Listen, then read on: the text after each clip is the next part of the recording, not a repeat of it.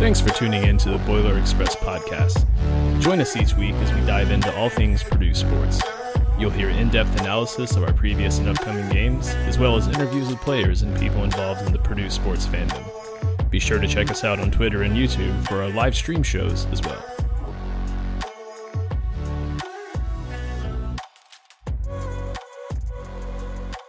Welcome back, guys. Uh, sorry for the delay in some of our productions here. Life happens, and uh, life's hit a few of us. And as you see, we couldn't even get the whole crew in here because just stuff's going on. And um, we wanted to still get in here and give you guys kind of our thoughts on the season, the thoughts on some of the players, and uh, we also have a, a, special little tidbit on another Purdue sports um, that one of us actually attended recently. So, uh, but first off, I want to thank our sponsors, uh, Martin Vintage, uh, awesome T-shirts, vintage T-shirts, uh, old school like bowl games that Purdue's gone to in the past. Awesome T-shirts. They're very comfortable. A lot Use of code- logos from the 20s when Russ was there. Yeah, that I helped design. Yeah, definitely. uh, use code BXP at checkout for 10% off. Also, follow them on socials. They just released a, a t shirt that they're doing a, a pre sale on. Uh, that's pretty cool. So go check them out over there.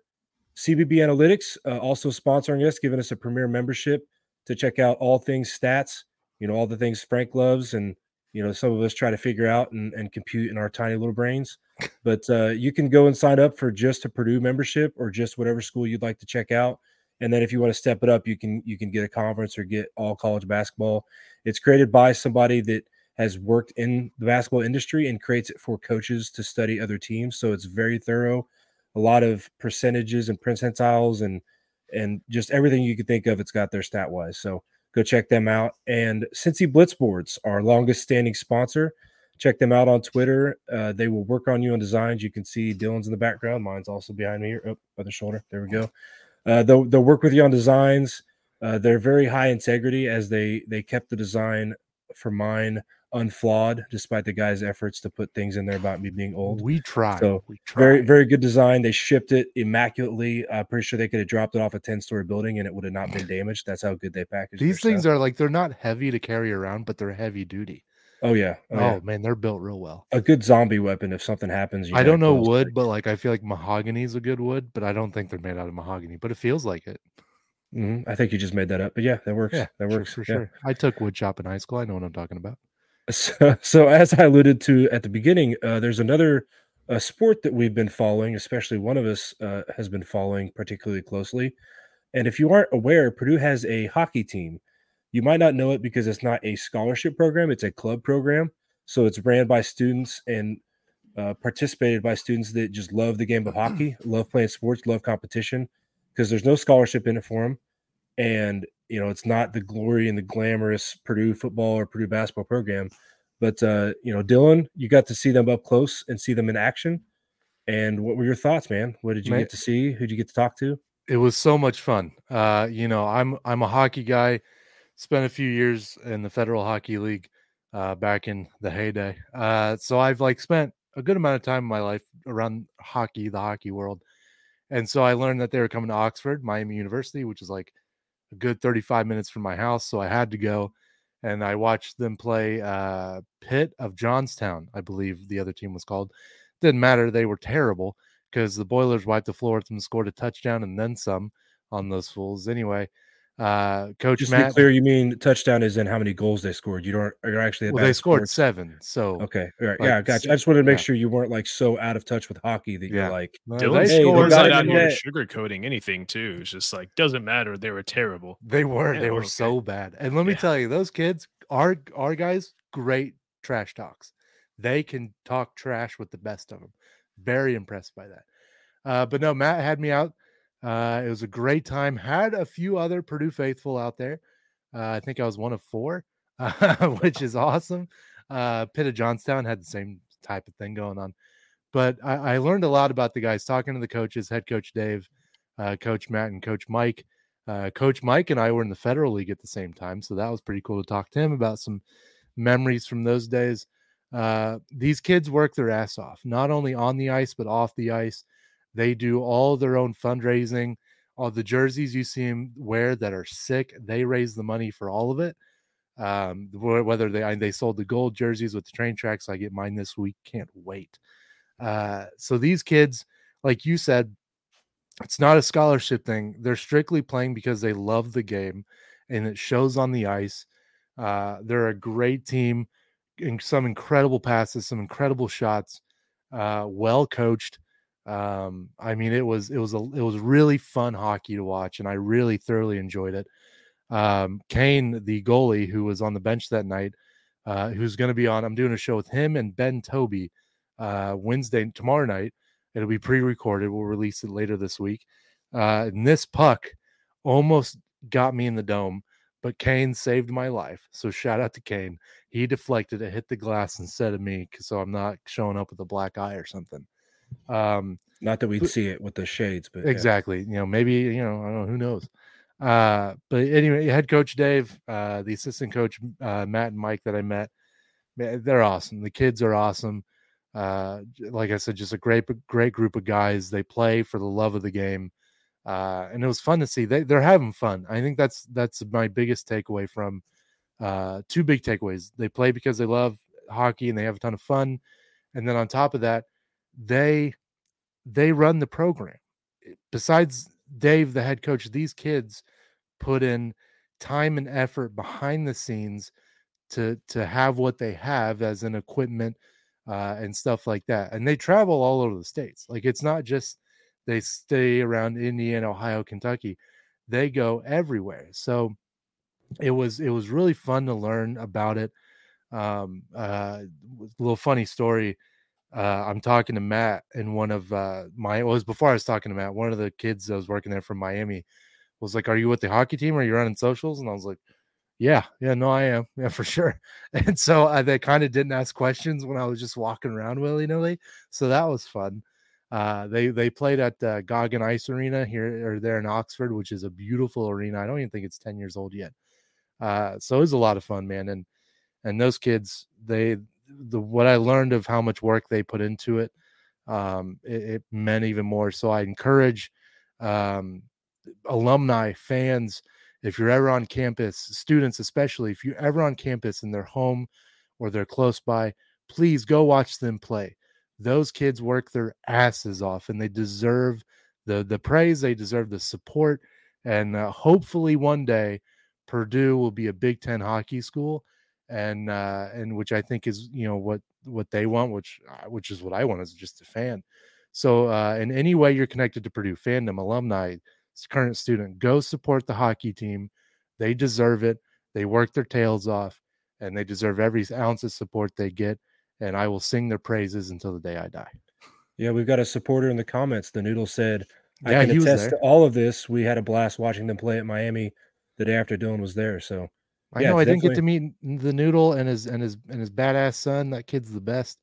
I uh, wish I could have seen those guys, but that Sunday the game was like 11 and I slept in. I'm not gonna lie. All right. there you go. There you go. Well, well Dylan, and, uh, I, uh, I, am I'm, I'm I'm really sad I won't be able to uh, join you uh, in this interview tomorrow. Um, but I'm really excited to hear it.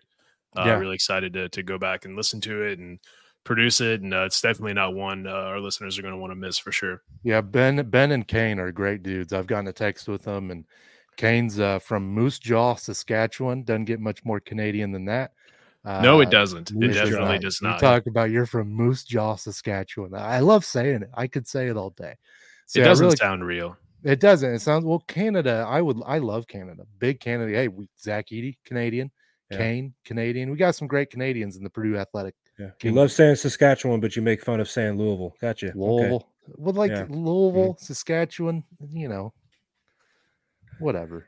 So yeah, uh, make sure you go check that out tomorrow, guys. Uh, support the hockey program by seeing them play, but also go check that out tomorrow uh, with their interview with Dylan. So we've also had a lot of basketball played recently. Ooh, I think so. Uh, pretty big sport. We're actually pretty good at it, uh, believe it or not. You know, I think we're maybe number two in the country. So I'd say that's we're doing something right there.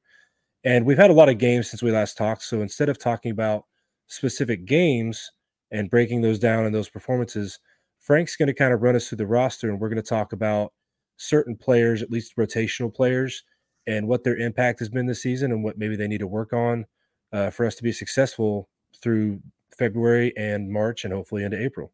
So, Frank, real quick, Vinny Sutherland liked the tweet that we went live. So, Vinny, come on the pod with Stu, will you? Jeez. Yeah, it'd be great. Have your people call our people. Yeah. Anyway, sorry. Go ahead. Vinny, Vinny opened an invitation.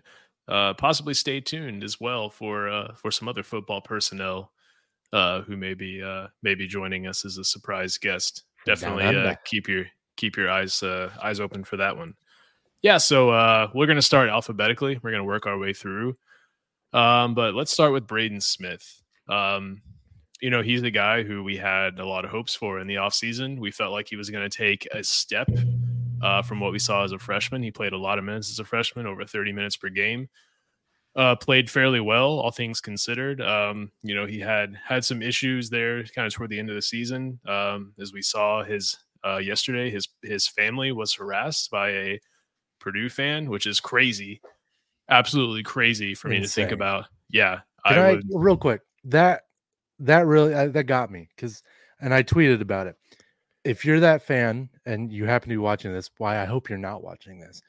Take all your Purdue stuff, send it to Goodwill, never show your face again. You are the worst. Okay. All right, done.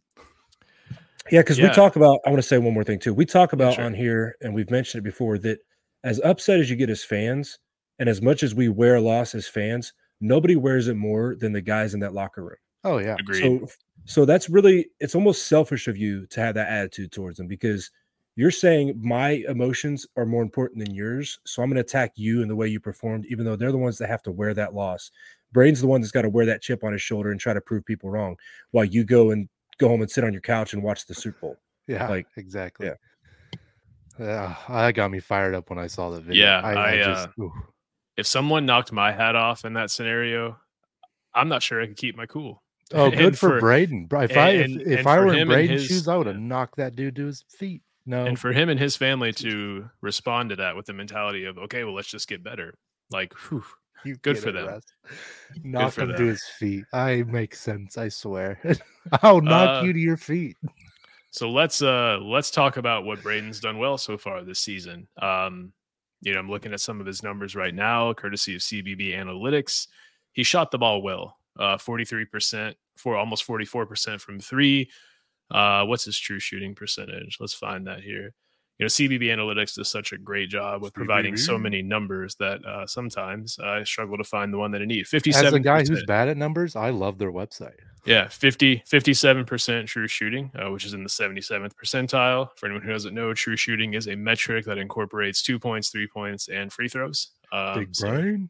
So, yeah. Um, another interesting thing he stands out in is he's in the 94th or I'm sorry, 97th percentile in assists to usage ratio. Um, he's in the 99th percentile in assist percentage and assist per 100 possessions. He's at 12.7 assists per 100 possessions. Um, what hasn't he done well? Obviously, I think uh, the turnovers have been an issue. A lot of those are, you know, I would say not his fault. Um, you know 19.8% turnover percentage. So he's almost almost double his assist percentage you know or half his assist percentage uh, with respect to turnovers. But honestly i think that's something that we kind of may just have to live with. Um, he'll make some really crazy passes and he'll make some passes that not many guys in the country can make. And sometimes he'll attempt those and, and turn the ball over. Uh, and honestly i think that that's just something that that that we just live with and i'm honestly okay with. Um, Russ, what's your what, what's your take?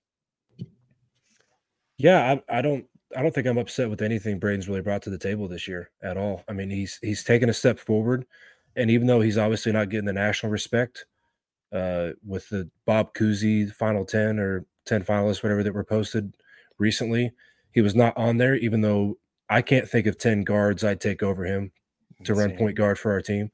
He's been he's been very efficient um, you know, yes, we've had turnover issues, but he scored the ball at a much more efficient and higher rate this year, like you mentioned. And I think that we're going to see him really turn it on come March. I think that he's he's paced himself a little bit. I don't think you've seen him necessarily get burnt out. He responds to bad performances, but he does not. I mean, he still has that fire. It's not like his freshman year when you see him start to wane towards the end of January, and you can see the the wear and tear of the Big Ten season kind of getting to him because, as was mentioned in that recent, if you've watched, there's a clip that's out on a Big Ten journey that was done on him. That's where we saw that was mentioned that his his father got his hat knocked off. it was mentioned that there was two guys that started every every game last year, and neither one of them was named Zach Edey. It was Braden Smith and Fletcher Loyer. So Braden Smith also was coming off an injury last season, last offseason. So he's got the full offseason between his freshman and sophomore year coming into this year. He is ready to go. He's got the chip on his shoulder. He's got that fire. He's playing a lot smarter. He's not getting himself in those positions where he leaves himself one outlet or one pass, and that's what caused a lot of turnovers. The turnovers he has now are not the same bad turnovers he had last year, if that makes sense. Like it's it's a it's more of a good defensive play and a good read that he's made, and not something where he's got himself in a bad situation like he did last year. And I think one thing that really stands out to me uh, when look going back and watching film from last season and looking at this season has been his patience. Um, he gets double teamed, he gets blitz, he get, he gets hedged off of ball screens, and he just stays calm. Like he doesn't panic. He's just like, I'm gonna hang out here. I'm just gonna kind of drag this out for a second.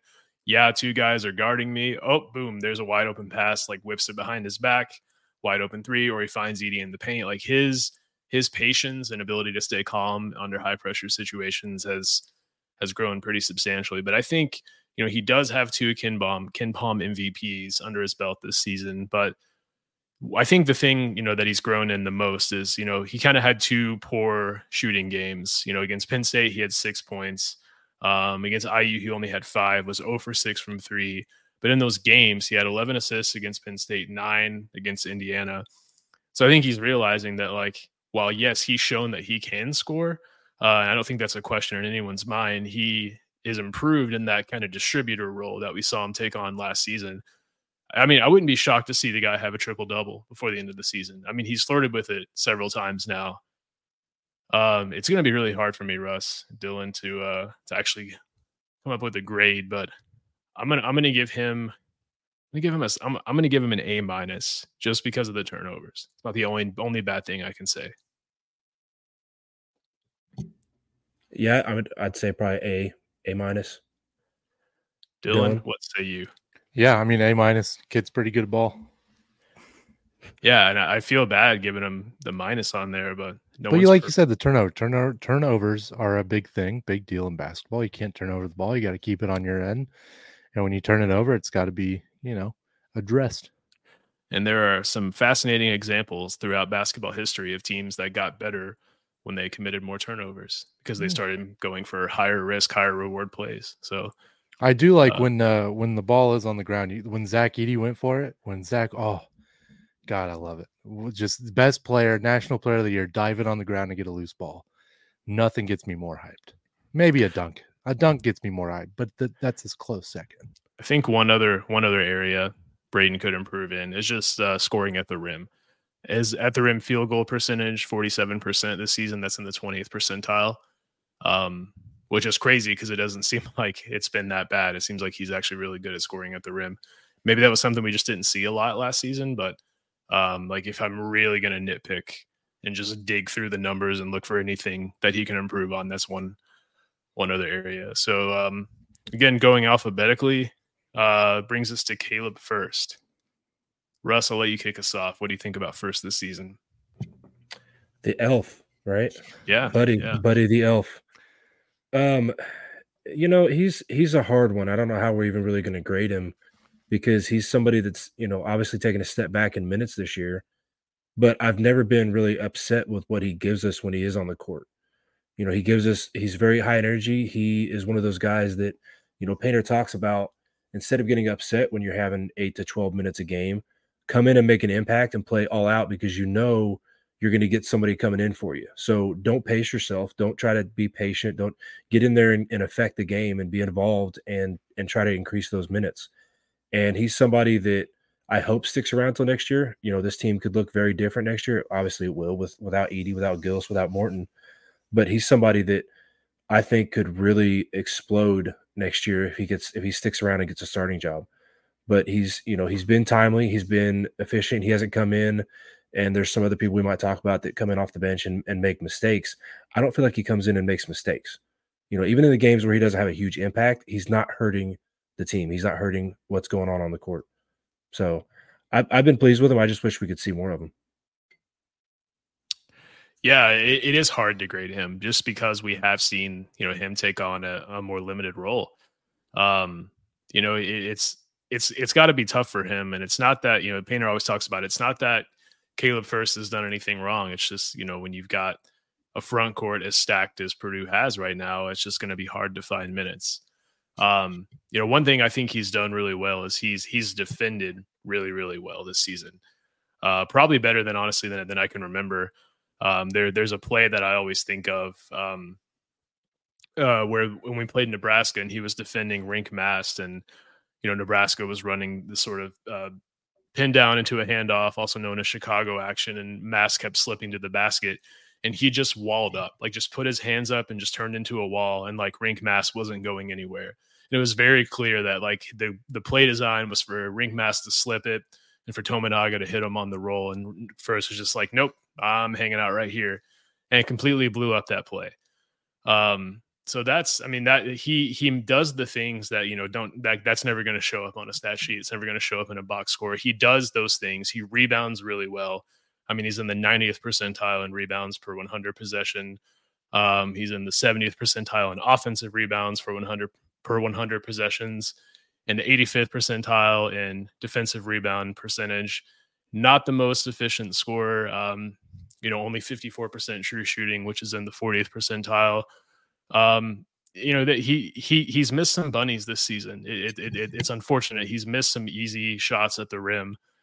Um, you know, there's one uh, particularly against Michigan where he just like the ball just slipped out of his hand as he went up for uh, an easy layup in transition. And you know, every time he comes into the game, he's the one guy I'm like, come on, man, like I just like do something good for like like because I just feel like he there's maybe a, a shot to his confidence right now.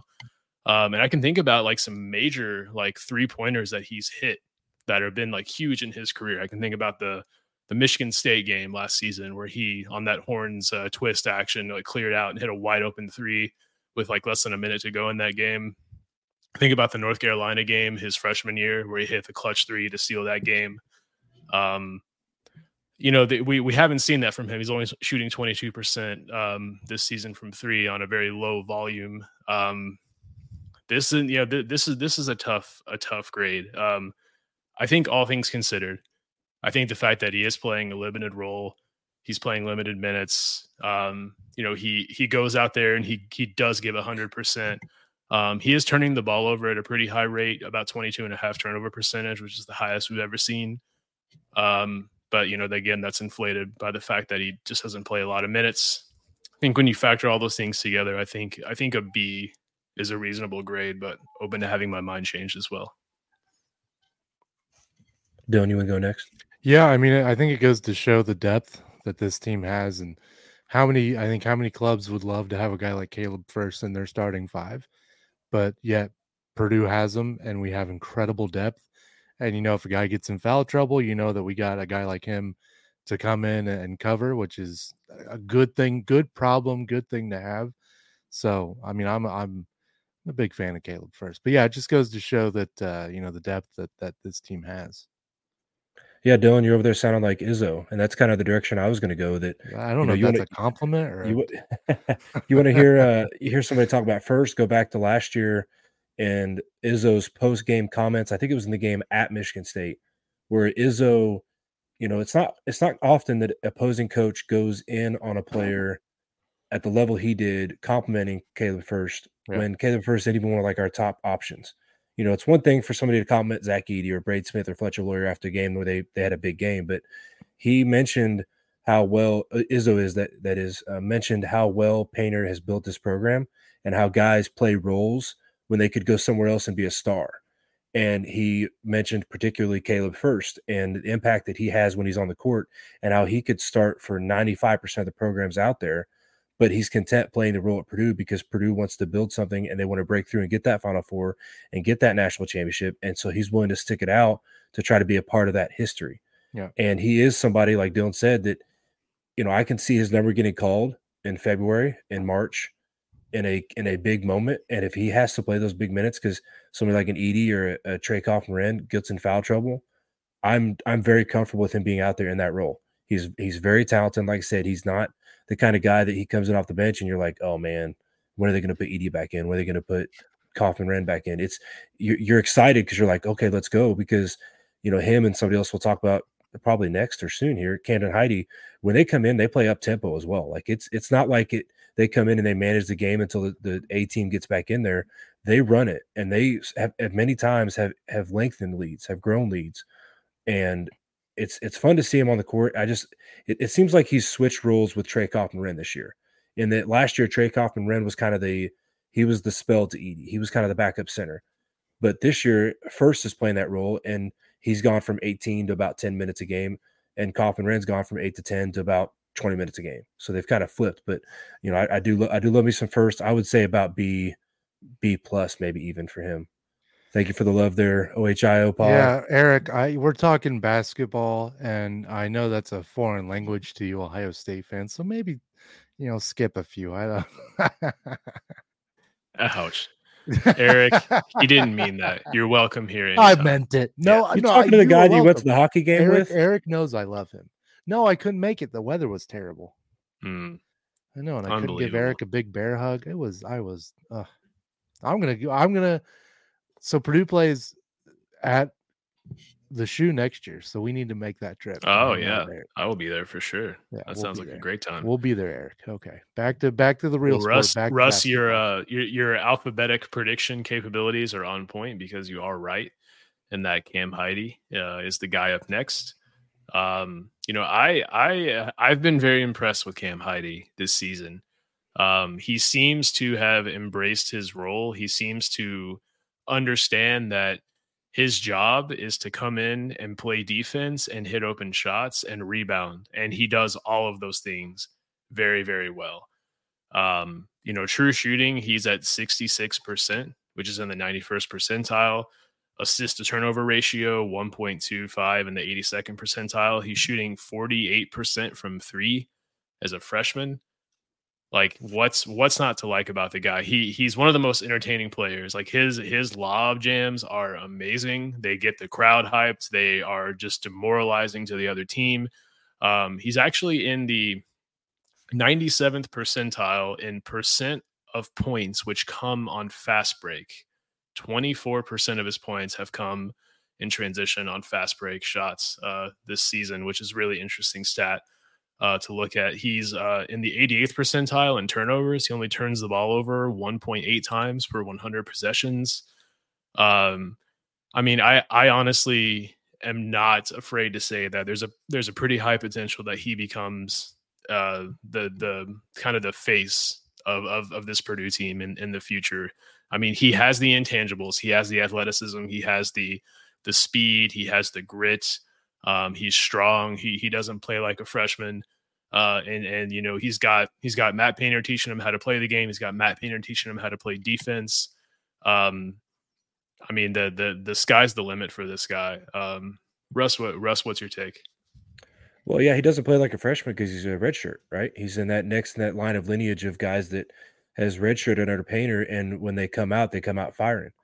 And you know, I I am very high on him. I don't know if I'm face of the program high on him because we do have a pretty big class coming in next year, and he's gonna have to play with Braden and Fletch for the next two years as well. So, uh, but he he is, you know, I was gonna ask what the percentile is on those wild dunks that you mentioned because he does come in and he's kind of like Caleb Furst. It's like I get excited when I see him on the floor. Like, okay, what's gonna happen?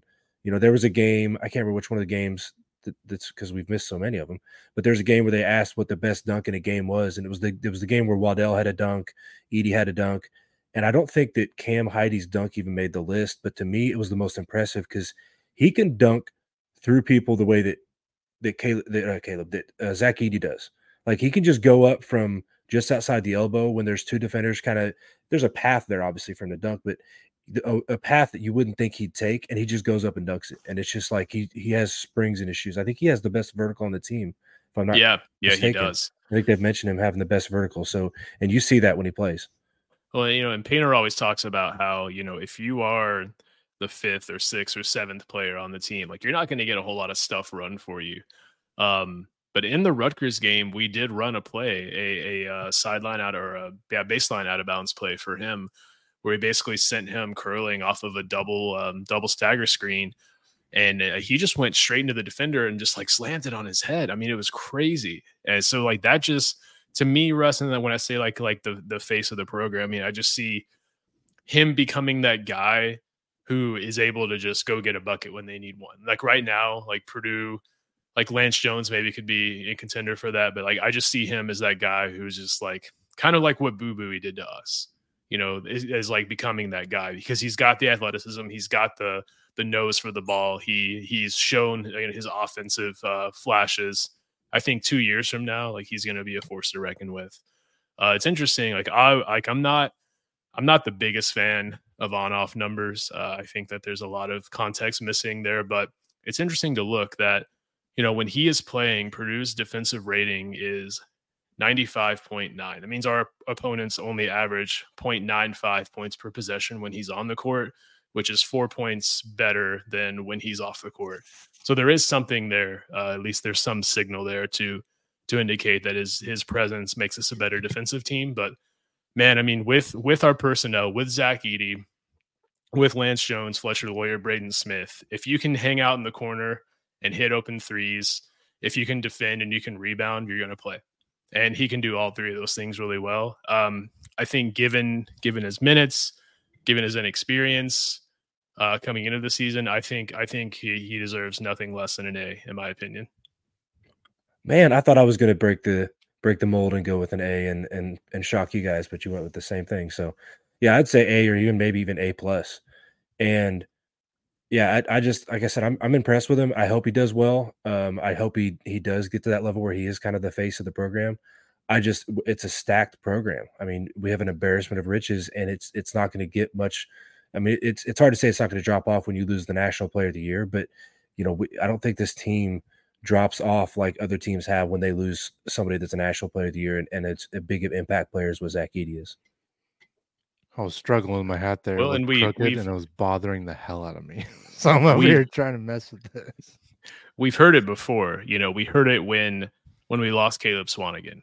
How is how will Purdue recover with the loss of Caleb Swanigan? How and then and then we lost the four seniors. We lost Mathias Haas, Edwards, what PJ. Let's Thompson, not talk about right? the year after that. Let's not. Yeah, yeah, but like how are like how how will Purdue fare when losing losing all four of those guys? Then all of a sudden, Carson Edwards, Trevion Williams, Matt Haarms, uh, Grady Eifert, Ryan Cline emerge as as you know the big the big five that you had to stop, and you know then Carson Edwards did his thing. How how will Purdue recover? You know without Carson Edwards and then lo and behold, you know, that we go into the Trevion and Jaden Ivey era. And then how how will Purdue do with the loss of Jaden? I mean, it's just like we've heard it so many times now.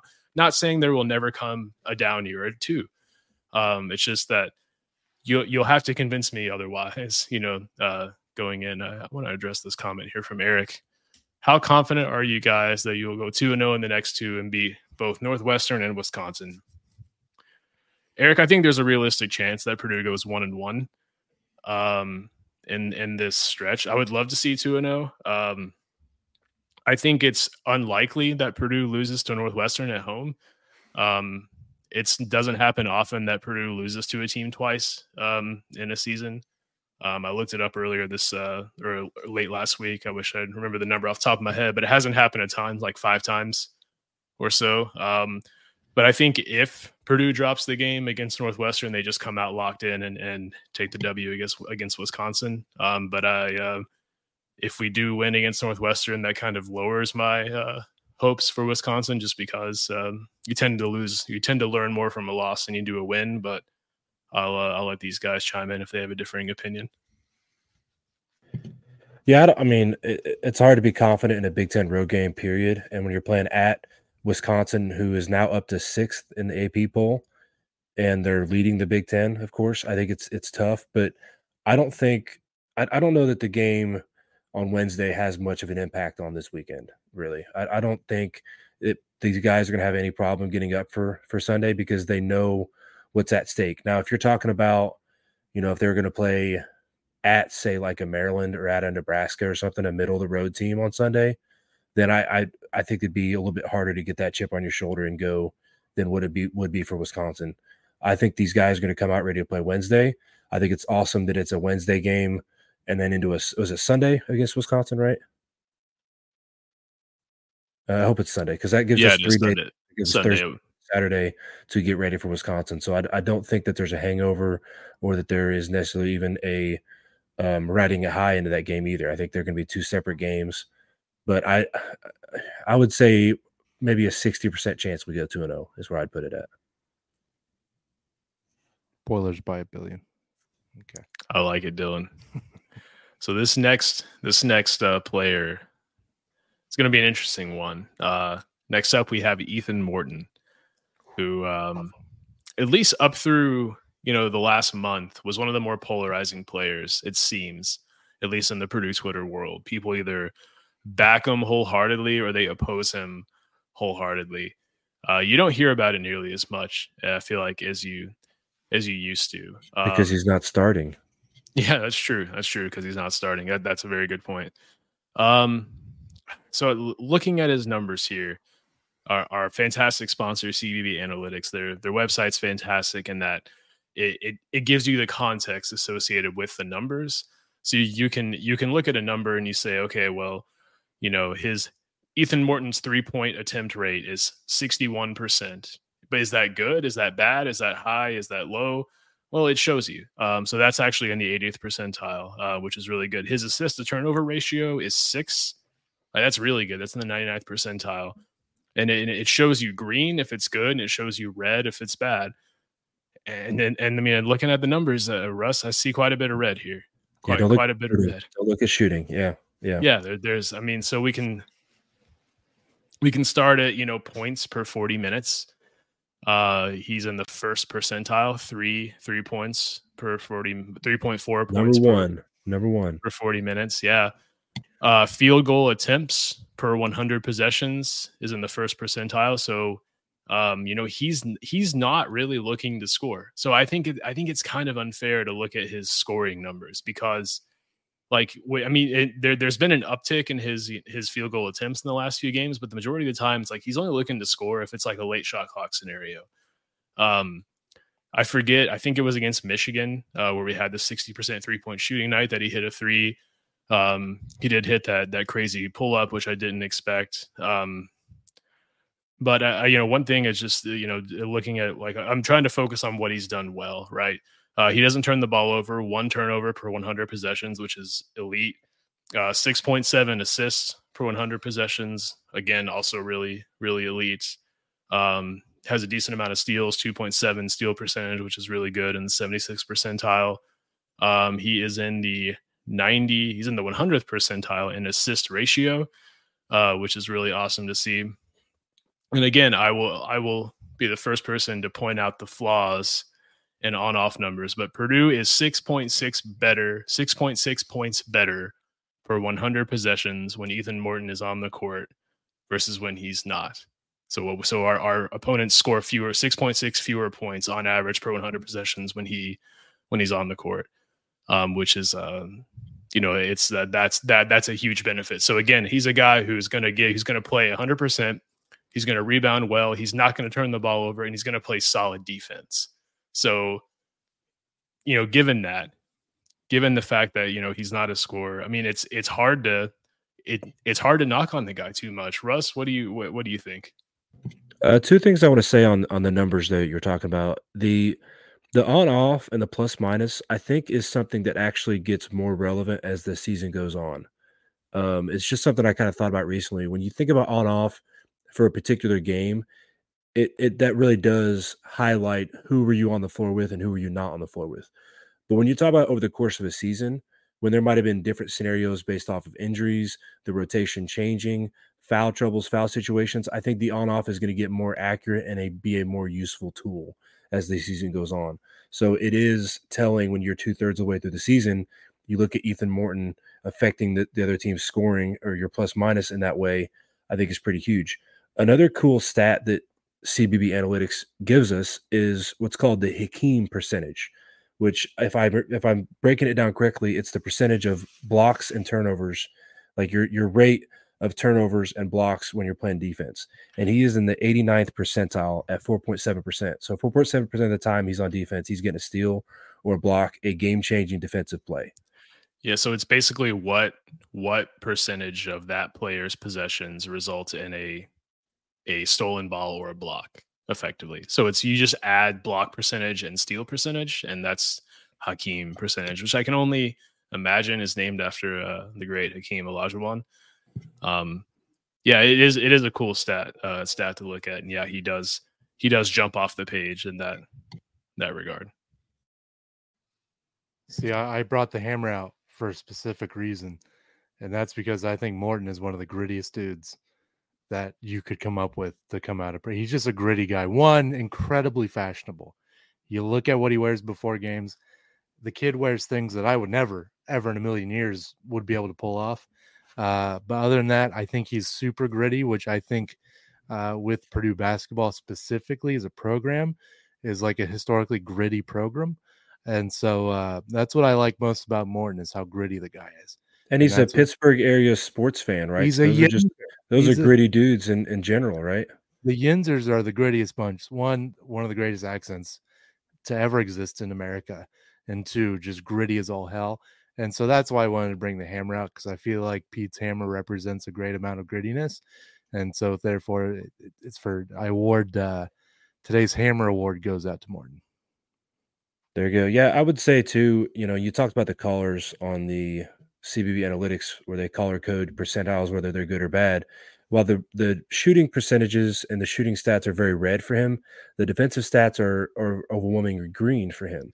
So it, I think that him being on the bench, as I said earlier, has quieted the naysayers and quieted the hate that he gets when he's starting and not impacting the game on offense. But coming off the bench and playing with guys like Heide that are explosive, with Gillis that can shoot the lights out and is very uh, an offensive weapon coming off the bench. I think that's helped him a lot this year. Be able to come on the court and just be expected to do what he is great at, and not expected to carry the load by putting points on the scoreboard. So I I would put this season on honestly for him. I would put this season at an A minus for him because it, it's hard to give somebody I think an A or A plus with with the shooting being that non-existent. But I think he deserves an A level rating for what he does for us defensively.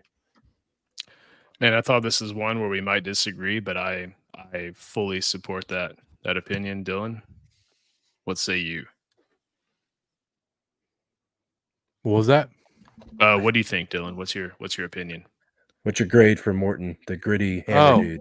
Oh, the gritty. I mean, grittiness. You gotta give him a give him a B plus. I feel like it's good grit. Okay, if we're if we're going grit, like I'm giving him an A plus uh, on grittiness and coolness and swagger, as the kids say nowadays. Uh, but play probably be a good B plus. Yeah, I um, one one thing that's never in question is he's going to come out and give hundred percent on every oh, yeah. single play. He's a Yinzer. What do you expect? Yeah, yeah. I uh, I love love love my Pittsburgh folks. I was gonna say, as a Steelers fan, you know all about. He that. he is a diehard Steelers fan. Him and I have have uh, have lo- uh, lamented together this season for sure. Hey Russ, how are the Cowboys? Too soon, Dylan. Too soon. Who'd the Bengals lose to in the playoffs there? Listen, if we, oh. Joe mm-hmm. Burrow was still was alive, how about the Steelers? If he was not injured, we would be there right now instead of the Chiefs. The, the, the Steelers lost to the Bills. Yeah, they lost to the Bills. So. Bills. I was hoping I was hoping the yeah. Lions would make it. I love the Lions. Campbell's, All right, so continuing continuing on. Yeah, Russ. So hopefully he comes Bye, back. Russ. Continuing on alphabetically here. This brings us to Fletcher Loyer. Dylan Fletcher's been awesome this season. Um, on fire. Just where where does he jump off the page uh, in terms of in terms of numbers here? Interestingly, uh, he's in the 93rd percentile in second chance points per 100 possessions, which is not something that I visually have seen or ascertained from his play. So that's kind of cool. Don't know for us if you knew that either. Um, he doesn't foul. He averages 2.6 personal fouls per 100 possessions, which is in the 92nd percentile. Um, 42.4% from three in the 90th percentile, 85% at the line in the 84th percentile. Um, that being said, you know, defensively, he's he's not um, he's not great. Um, we've seen teams look to exploit him a little bit defensively. I uh, think about the Northwestern game. That was the matchup they were looking for. Was the kind of Boo Buie on Fletcher Loyer or Fletcher Loyer guarding Boo Buie, and you know Boo Buie just kind of had his had his way with him. But I think we've seen that improve really since that game. We saw Nebraska try to do the same thing. We saw Illinois try to do the same thing. Um, Marcus Domask was kind of having his way with him earlier, but it, ultimately we found it didn't really matter who we put on. Marcus Domask was just going to go off anyway. Lance Jones had trouble keeping him under control. Um, I mean, I I really think back to this Rutgers game. Rutgers is trying to run that same uh, Chicago action that I described Nebraska early, and where they you know run a run a guy with a pin down directly into a dribble handoff. Loyer was actually blowing up that handoff action really well without fouling, which I thought was really good. That impressed me quite a bit. Um, one weird thing that Loyer, I, and I don't know if this is schematic or if this is by design or not, but Purdue's been running a lot of Spain pick and roll, which for anyone who doesn't know is a pick and roll where you have a third player involved in the action who steps steps up and sets a screen on the roll man's defender. So if you think about uh, Braden Zach Edey pick and roll, Fletch will come up and set a back screen on Edey's defender, and then usually pop out to the three point line for an open three. A lot of times they get the ball to Fletcher on the perimeter, and he's he's pretty open. And instead of immediately letting it fire, he kind of hesitates and then uh, throws it into Zach. And more a lot of times we score off of it, but I would love to see him just like let it rip. I'd love to see him just like before the guy can close out, just just let it fire. Um, it's kind of my only criticism of the guy. But Russ, what do you think? Yeah, he. I, I hate to call him a defensive liability because he's not a defensive specialist. He's not a defensive guy.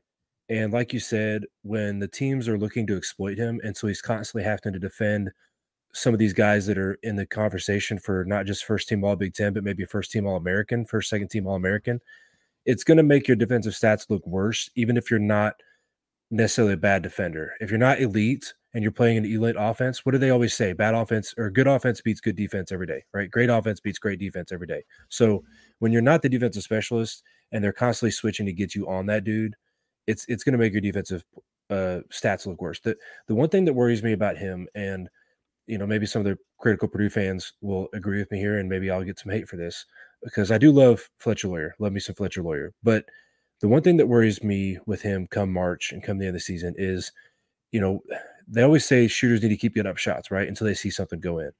But I, I really don't want to see him get in a game where he goes one for 11 and we lose by like five points. Like I don't, I don't want to see that. That that's what worries me with him is I know his confidence is a big thing, and I know keeping him confident is is huge for Purdue if they want to make a run. But if it's not there, I, I want to see him kind of distribute a little bit more, you know, and and realize that maybe it's not his night. That we don't need to keep shooting until we see one go in because the rest of this team is talented enough that they can pick him up if he's having a bad night. Yeah, I, I agree completely, and I, and I think there was a clip um, in one of the Purdue Creative videos, which have been awesome this season. Um, there was a clip of I think Painter talking to the Loyer and basically saying like, "Hey, keep shooting. Like it's gonna go in as long as you're open. Like that shot's gonna go in." And uh, a certain popular um, college basketball podcast seems to have the opinion that you know this team is going to go as far as Fletcher Loyer carries them. You know, and that like when Fletcher Loyer plays well, Purdue plays well. When Fletcher Loyer plays poorly, Purdue plays poorly. I don't believe that to be true. Um, you know, you look at the Illinois game, he had five points, seven points combined in the last two games. Or, I'm sorry, seven points in each of the last two games. Um, he did go five for five at the line against Rutgers. He hit three huge free throws there at the end of the game. But we've seen him show up in big games. You know, in Arizona, the game that I was fortunate enough to be at, you know, he had 27 points and they had three steals in a row in that game. You know, the team Arizona was number one at the time. Like he showed up in that game. Tennessee, he also had 27. You know, it was three for 10 from three, but 10 for 11 at the line. I mean, yeah, he's kind of had an up and down season in terms of his scoring, but I think that's just going to be our backcourt. That's going to be anyone who's not Zach Edey, really. I mean, like we saw Lance Jones, you know, spoiler alert, I think he went off for what, what, four points, but he had 10 rebounds and eight assists against Rutgers. I mean, that's like the ability of our backcourt to understand that, like, hey, it may not be my night, like the shots may not be there for me, but I can do everything else is awesome, in my opinion, because Zach's going to get his 20 to 30 a game. It's just going to happen. So, you know, in a game like Rutgers, we're only going to score 60 points. You know, there's not a whole lot of a uh, whole lot of other opportunities to go around for other guys. You know, and Braden took up 20, so that's only 20 to distribute among another, you know, uh, another six or seven players. So, uh, you know this one's this this one for some reason this one's really difficult, Russ, to think of an actual grade. Um, but I I think I think a solid B plus is is fitting. And you, and you you you laugh a little bit. I, am I'm wondering if you're going to disagree here. No, that's exactly what I was thinking. Like B B yeah. plus is where I'm okay. thinking because yeah. you know if you are going to be a a Purdue legend, you're going to go down as one of the greatest guards. One, it's difficult because you're playing with Braden Smith, who's having an excellent career at this point. But you've got to you've got to be you've got to be a good defender. He's got to get that figured out by the time he gets in his junior senior year. It's not something like I said I'm worried about right now, but if he continues to have that issue, you know how to it'll be interesting to see how Purdue fans view him and how how college basketball whole views him because you know a lot of people have said that they'd rather have a guard that can fill up the scoreboard and be a defensive liability over a guard that cannot score offensively but is a shutdown defender mm-hmm. on the perimeter. Yeah, you He's can't have it both ways. Yeah, yeah. So uh, it'll be interesting, but yeah, I'd, I'd put him at a B, B plus. And it's it's unfair to Fletcher because you know we are we are uh, ranking him. We're we're grading him. Uh, he has performed better than some guys who we've graded better, but I think for me, my expectations for him are a little bit higher. And so that's how I'm thinking about these grades is have you met the expectations or have you exceeded expectations, etc. Um, Dylan, what about you? Yeah, I think B plus is a good range. I think again, it's one of those. Uh, Russ, you took your sunglasses off. What are we doing? God, what a shame. Anyway, I keep having yeah, trouble no, with my phone because it keeps not recognizing my face. So I'm getting annoyed by it. I'm just taking them off. you old man rant it. Uh, no, I think B plus is good. Um, I think again, it, it kind of goes to the depth of this team and and how Paint kind of preaches uh, to be unselfish and to you know spread it around. And I think you know he's a good example of that. So yeah, B plus is is solid. Well, that brings us to uh, keeping, and again, I'm just going to guys who are rotational players here. That brings us to Lance Jones. Um, and Lance so I'll I'll start this one off with a question: Is Lance the best fifth year senior we've ever had? Just based off the Lance dance, yes. Yeah, you're talking I mean, about so transfers. Like, you're not talking about fifth year seniors in general. You're talking about transfers, like grad transfers. Yeah. Okay. Yeah. Let's just let's just say transfers. So just just thinking back here, we have Jon Octeus, you know, Sterling Carter, um, Evan Boudreaux, certainly in the in the conversation for mm-hmm. best uh, best transfer we've ever had um, David Jenkins Jr., uh, Johnny Hill. Um, we haven't had a ton, honestly. We have we haven't had a, a ton of guys transfer in. Um, you know, given given that that that mix of guys there, is is Lance the best? I'm gonna cheat and I'm gonna say the best transfer we've ever had is Carl Landry because technically he was a transfer. Technically, okay. We got a couple years out of him. but yeah, no, yeah. one year transfers. I think it's hard to say that there's a guy been a, a bigger impact and he really could be the X factor. Starting at the beginning of the year, I thought it was a cliche thing because you hear that all the time when you see a team like Purdue that had a really good year last year and faltered in the tournament. When you have one new guy who's in the mix, everybody's going to point him out as the X factor, right? Oh, they mm-hmm. they brought in this guy, and especially when he's in the starting lineup, it's it's really low hanging fruit to say, oh, he's going to be the X factor. But as the season has gone on, you know, and you see his recent games where he's not just making impacts scoring the ball, he's making impacts on defense, stealing the ball. He's going to get rebounds. I really do think he could be the X factor. And I really do think he is showing himself to be one of the best guys that that Painter's brought in for one year to be that extra piece. Yeah, I think that um he the addition of Lance has been cool in that there's no one else on the team right now who who has his skill set to the degree that he does. I think Cam Heide could definitely be that guy um, as early as next season. Um, but you know his ability to to get out and transition and put pressure on the defense is something that we really haven't seen since Jaden Ivey. Um, and for anyone who hasn't seen him play in person, you really should because you, it's hard to really appreciate his speed and his athleticism until you see him play um, play in person. But he, he's really quick at, at, you know getting it out in transition and and like I said, putting pressure on the defense. Um, defensively, Russ, uh, you said you know that that this point in the season we can start to give a little bit more more merit to on off numbers. Purdue is actually worse defensively with him on the court this season, which I find really interesting. Um, I know that on ball defense doesn't always translate exactly, but he is a he is a terrific on ball defender.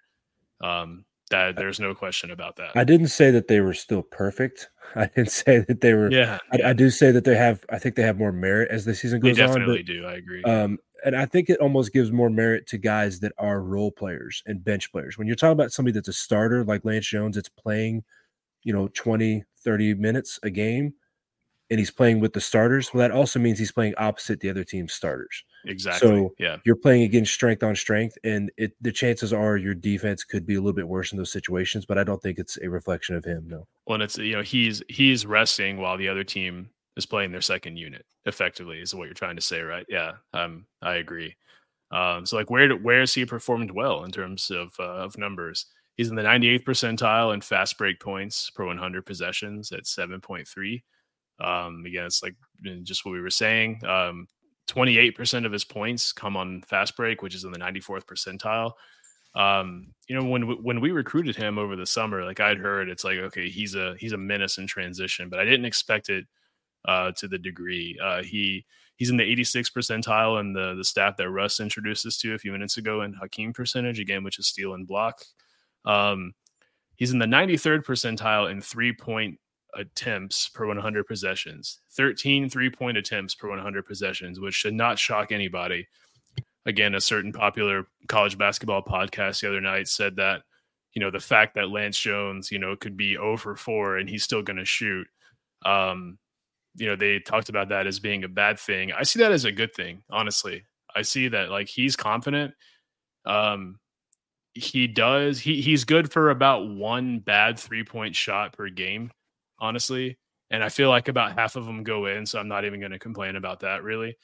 Um, it's just like there's there's I've been it, I, it, it's about one per game where it's just like man that was really deep or like that wasn't in rhythm and that was contested. There was a shot that he took against uh, Rutgers where the, he had plenty of space and like he pump faked it. Then he waited till the defender closed out in the corner and then he shot it. Um, and I was like, "What are you doing?" You know, I yelled at the TV when that happened. Um, you know, he's in the 90th percentile in steals per 100 steals per 100 possessions. So, you know, really good there. Um, it's hard to it, it, it's hard to to pinpoint things that he does wrong or things that he can improve upon outside of just you know the occasional bad shot. Uh, Russ, am I missing anything here? No, no, I don't, and I don't think that he's the guy that you're going to see go one for eleven. I think that he is being a fifth year senior and smarter. He's not, you know, he takes those shots like you said. It's one or two a game. You know, we've had players in the past that uh, we won't name names that that continue, continue to jack it up, jack it up, off balance, and we're just like, "What are you doing? You're killing the team."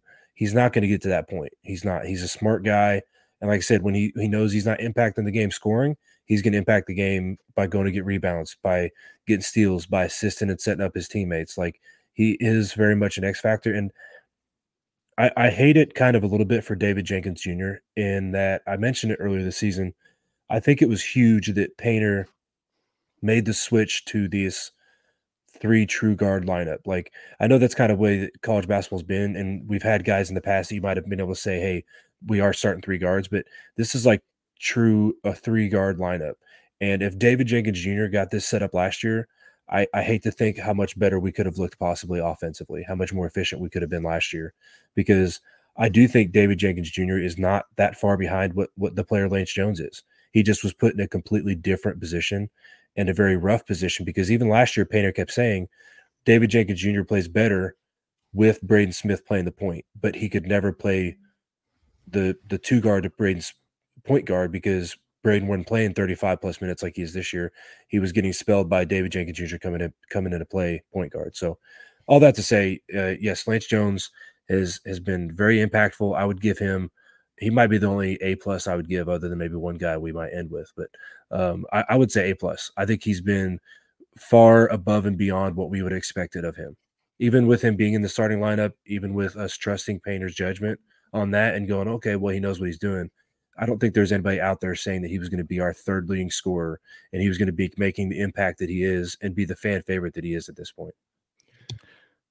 Yeah, I know when we when we brought him in and I looked at film and I, you know, looked at his numbers, I thought he's going to be a guy who is probably going to come off the bench and is probably going to score, you know, seven, eight points a game and play, you know, 15 to 18 minutes. Um, just given his experience, just given his number. I mean, he didn't shoot the ball well last season. He shot a lot of shots, but he didn't shoot the ball very well. Um, no, I didn't expect that he was going to become our third leading scorer.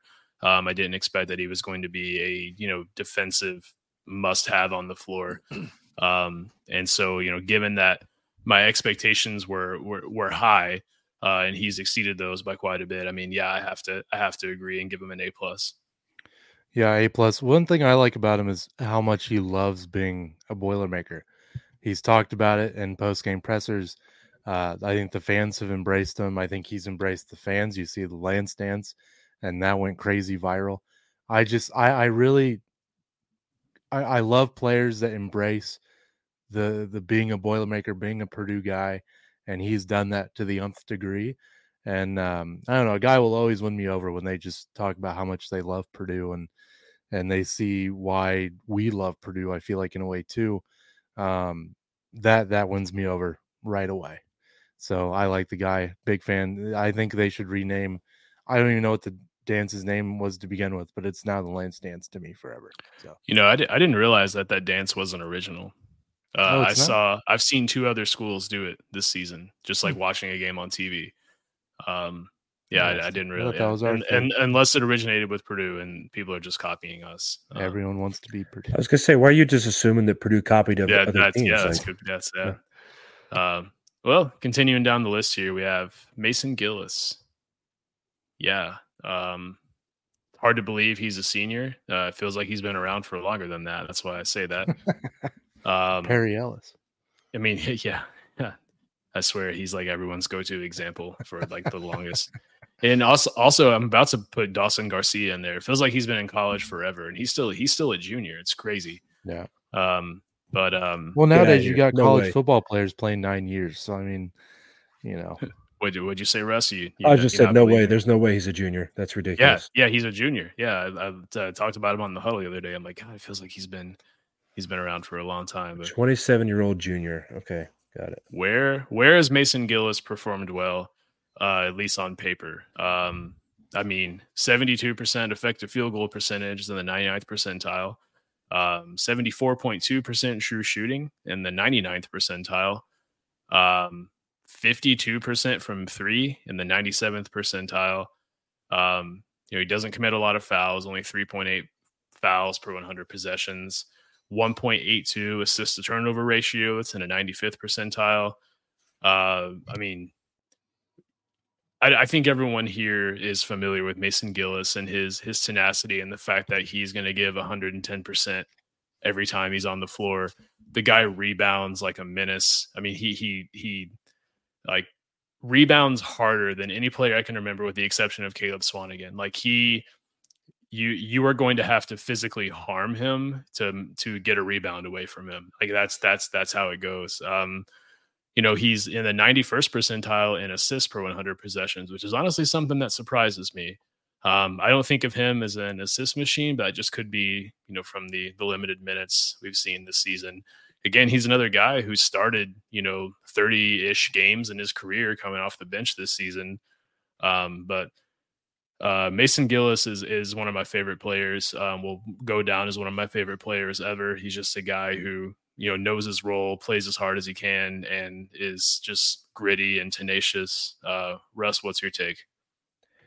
Yeah, so I don't know odds that well. I'm not a big better, but if you parlayed Mason Gillis leading us in three point percentage this year, and also Waddell having more dunks than him I, I, imagine you're probably a millionaire at this point. Yeah. That's that's nuts. I mean, Gillis was always smooth. Obviously, he set the Mackey record in three points made last year. So you could maybe halfway have expected him to to lead us in three point percentage just because he's not a volume three point shooter. He shoots shots that he knows are open and high percentage. Um, but yeah, it's it's been very impressive to see him evolve and really, like you said, know your role. It's it's one of those guys that, as Izzo talked about last year, that's just amazing that Painter does this. He gets guys to buy into their role. He started a lot of games for us, and now he's coming off the bench and kind of driving the scoring off the bench, and he is thriving in that role. he, you know, uh, he might be an A plus two at this point. I don't know. The more I talk about him, the more I think about the impact he's had. He has just not really made a lot of mistakes, and he has made a lot of timely shots and timely plays for us. Yeah, and I think that's one thing we saw last season is that his his shooting went down. His shooting numbers went down. Um, he was still a decent shooter, but you know he wasn't shooting fifty two percent. And one thing I love about Gillis is that when he gets hot, uh, and I guess this is more of a compliment to Painter as well. Painter will start to run things for him, and since he's been so hot lately, we've been seeing a lot of um, a lot of double drag screens or what's sometimes what's called seventy seven action uh, by some older folks, but it's basically just a, a, pick and roll with two screens, and you typically one big will roll to the basket and the other will pop to the perimeter. Um, so we've been running a lot of that with him. We're kind of running this cool horns twist, roll and replace action with him, where you kind of get the defense in a bind where they're having to guard Edey roll into the rim and Gillis going from the paint to the perimeter at the same time, which can cause some confusion. And he's just reliable on that shot. Like you get him open, there's a pretty good chance he's going to knock it down. Uh, Painter ran a really cool uh, baseline out of bounds play for him. Nice little like little twirl twist action to get him coming off of a screen in the corner. It was actually a bad shot. They they defended it well, but he still knocked it down with the guy right in his face. Um, you know his defensive numbers, Russ. You, Purdue is ten or nine and a half points better uh, on defense per 100 possessions when he's on the court versus off the court, which is really really cool. Um, you know, I if, if there's one it's thing, also amazing because on CBB analytics, everything on his defensive stats is red. I, I, I, if if you uh if you and I can figure out how to quantify a player's impact on defense, uh, we we we can both retire early, Russ. That's a Absolutely. That'll be my, yeah. But uh, Russ is pretty close to retirement, so that you know. ah. But he's uh I mean, it, yeah, I've I've never thought of him as a defensive menace. One thing I will say, he's a great low man. Um, he's a really good. He's really good at, at tagging and closing out. Um, you know, when he's put in that kind of low man role, and he he has been throughout his entire career, even going back to his freshman season. Um, man, like I don't want to sound like I'm just like I got, I got, I, I have to give him Look, an A. Like I have right. to give him an A. You know, we're, no, we're the number two team in the nation. There's going to be a lot of good grades. You know, there's not going to be a lot to pick yeah. at. Breaking it just news: like, Purdue is good. Yeah, I but I have I have I have to give him an A. And it's interesting because the numbers don't seem to to show this, but I felt like he has turned the ball over at a higher clip than what the numbers show.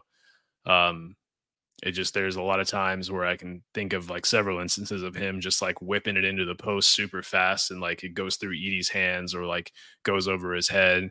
We saw in the Rutgers game, he traveled, he just like got the ball and then just like walked with the ball, which I mean, I understand you're tired, you're fatigued, you're out there playing, that's fine. But that, that was going to be my only criticism of him. Um, but the numbers don't really show that actually um, at all.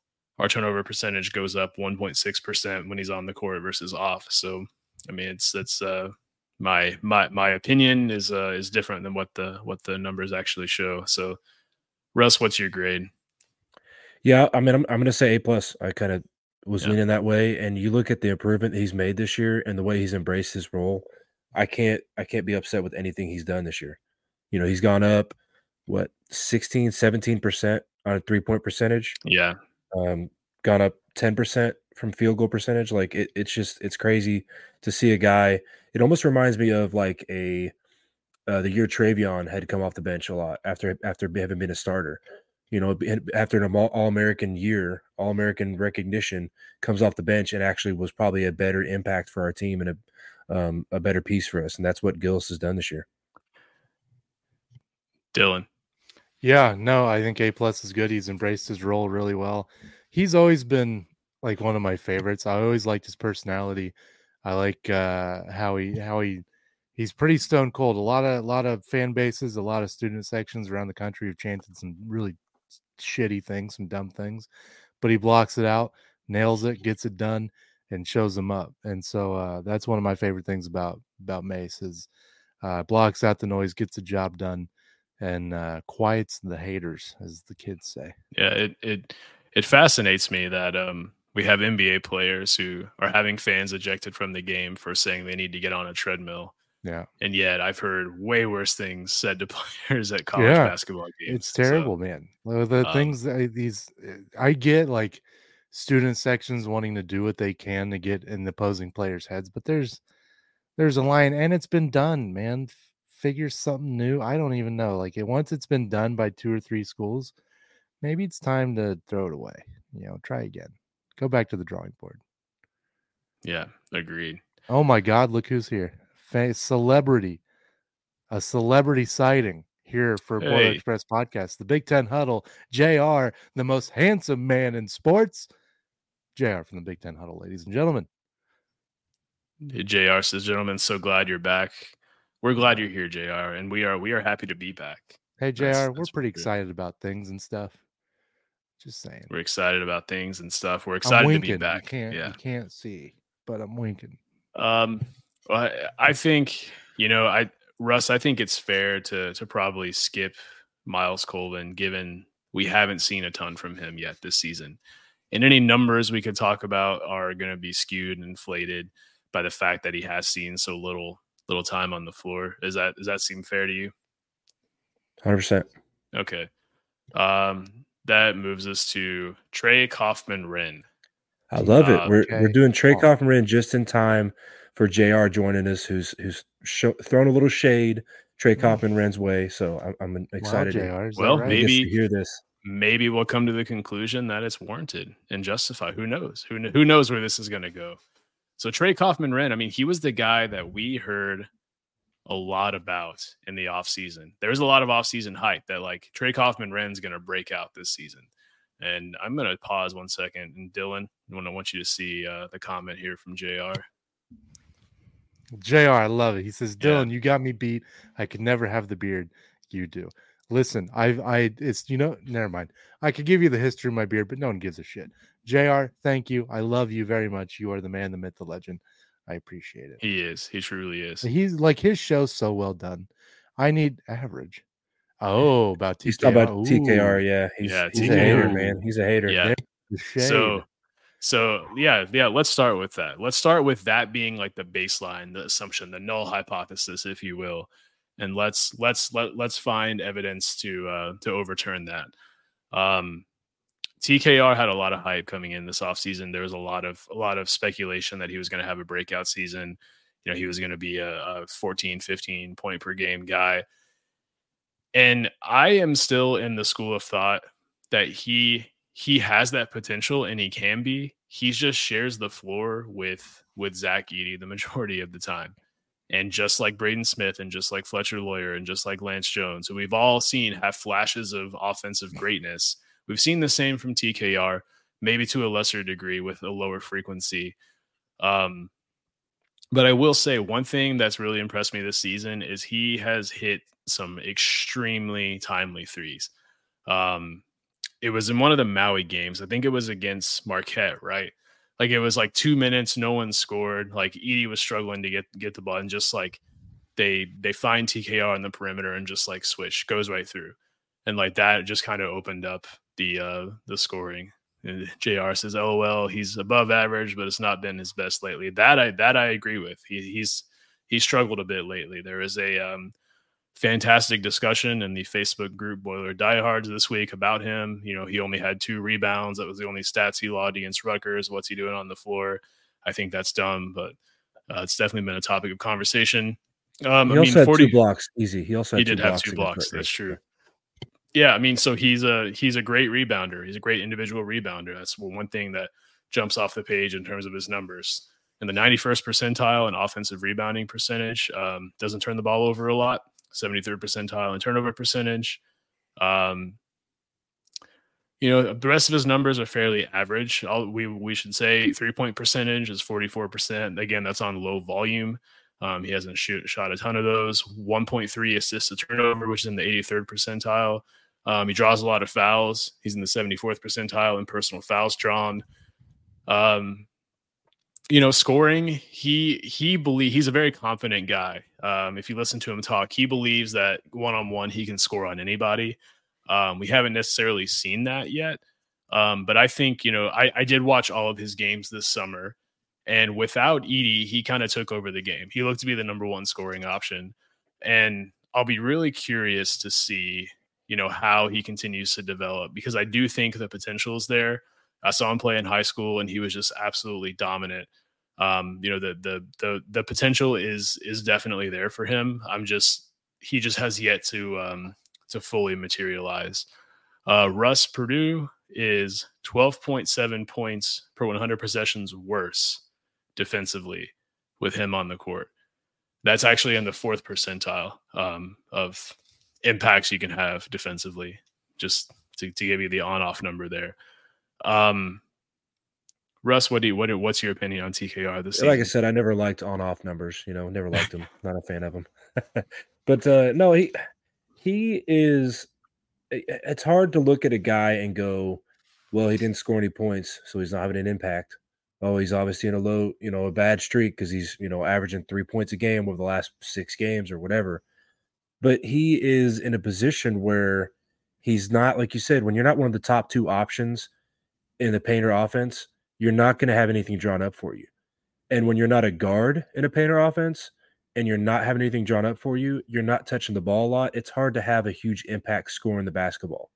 So he is a guy that when he's got his opportunity, when Edey gets in foul trouble or when he was hurt last year and, and TKR got the start, he has shown himself to be, like you said, the guy that you can run the offense through. And I think next year he is one of the top two options on this team and you see a lot of people eat a lot of crow for what they're saying about him right now and what they've said about him this year. He is highly talented. Like I said before, he came out of high school. He was invited to the U19 team, the US Team USA U19 team, but he got hurt and didn't make it to the camp, didn't make it to the team, and redshirted that year. And so he's only a sophomore, and he's been playing behind the best player in the country for his freshman and sophomore year. And we have seen when he gets the ball and, and run the offense through him, he is – he is all Big Ten, and I would say borderline All American consideration, and could be next year.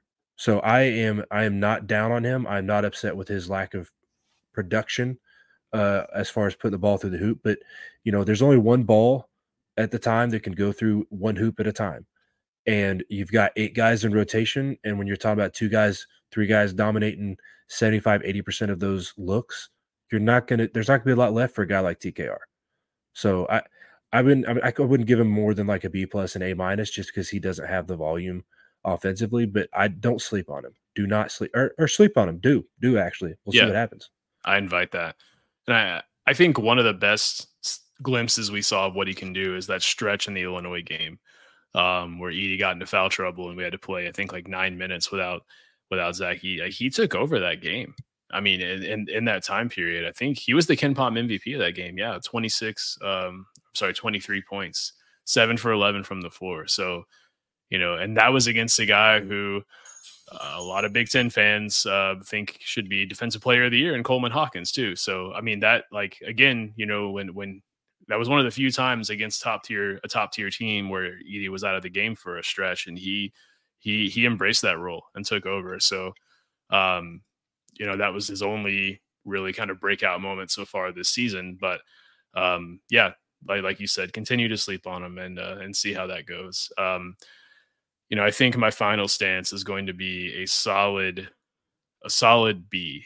Um, purely because the preseason expectations were so high, and he he has progressed in a way that would not have surprised me if we didn't have such high preseason expectations and we didn't hear so much hype about him and he was just a guy who was on the roster continuing over from last season um, and so he's kind of just progressed naturally and so he he would have an A without these preseason expectations. So okay, so let me let me ask you this then: What were those expectations? Qu- quantify those expectations. What what would you have liked to see his impact be? Yeah, I would have I would have liked to have seen um, I would have liked to have seen, let's say, let's break it down to a per game stat. If he if he was averaging 12 to 15 points per game, I mean, and he was shooting at the same the same clip from three, but on higher volume, I would. But so, I would, but who's he take points from then? Who's he take points from? Because he's he's our fifth scoring option. You know, he's fifth in average scoring, six point six a game. But you know, he's not going to be you wouldn't expect him to be ahead of Edey, Braden, or Loyer. And Lance Jones has been a revelation. Yeah, well, I think and so he's think, next after those guys. Like I don't, you know, where, where how much higher do you expect him to be? When I when I revert back to my preseason mind, I think about Lance Jones being like a, a peripheral kind of role player, and TKR taking those those points is is is is what we were kind of primed for as fans from from people within the program, from people who were going to practices and whatnot um, from what we saw over the summer. I mean, we didn't see Lance Jones do what he's doing now over the summer in the in the Europe games. We saw TKR just take over the game and play bully ball.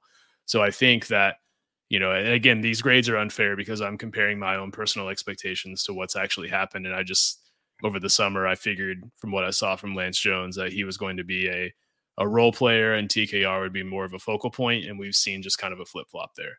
See, that's that's where I go back to what I, I said earlier that I when you talk about a team that doesn't draw stuff up if you're not a top two option and he's not a guard and he's playing the majority of his minutes on the floor with Zach Edey, how is he going to get those points? How, how is he supposed Agreed. to be a top three or four option? Because they're not going to throw it into him. They're going to post up Edey and throw it into him. They're not going to have him do all the ball screens with Braden. They're going to have Edey do those ball screens with Braden. So, it, you know, for him to get those, I mean, what was his second chance points? Because I know his offensive rebounding percentage was pretty elite. Um, I believe offensive rebounds per game. He's 70, 75th percentile. It's 1.8, but we talk about getting a couple offensive rebounds a game. That's that's a pretty big, pretty big impact. Um, let's see here. Offensive rebounding percentage. Yeah, 13.2. That's 91st percentile. So basically, the way he's trying to get his points is by going and getting the ball off of somebody else's miss. You know, that's what we talked about before. That's the the turnovers hurt us so bad because sometimes our best offense is a missed field goal or a better offense is missed field goal than than a turnover, obviously. Yeah, I mean Purdue's Purdue's rebounding, I think like thirty eight percent of their missed shots. You know, so knowing that there's a better than one out of three chance that if you miss a shot, you're going to rebound it. If you turn the ball over, you're not even giving yourself an opportunity there. So, um, agree with that completely. But I, I don't know what's what's your grade, Russ. I, I I'm sticking with mine. You know, just out of spite, I'm going up to A minus, just out of spite, okay. because because yeah. if if you ask me to rank our scoring options, he he might at best have been sixth going into this year. You know, I don't think I'd have put him ahead of any of those three guards or Edey, and I might have even put Gillis.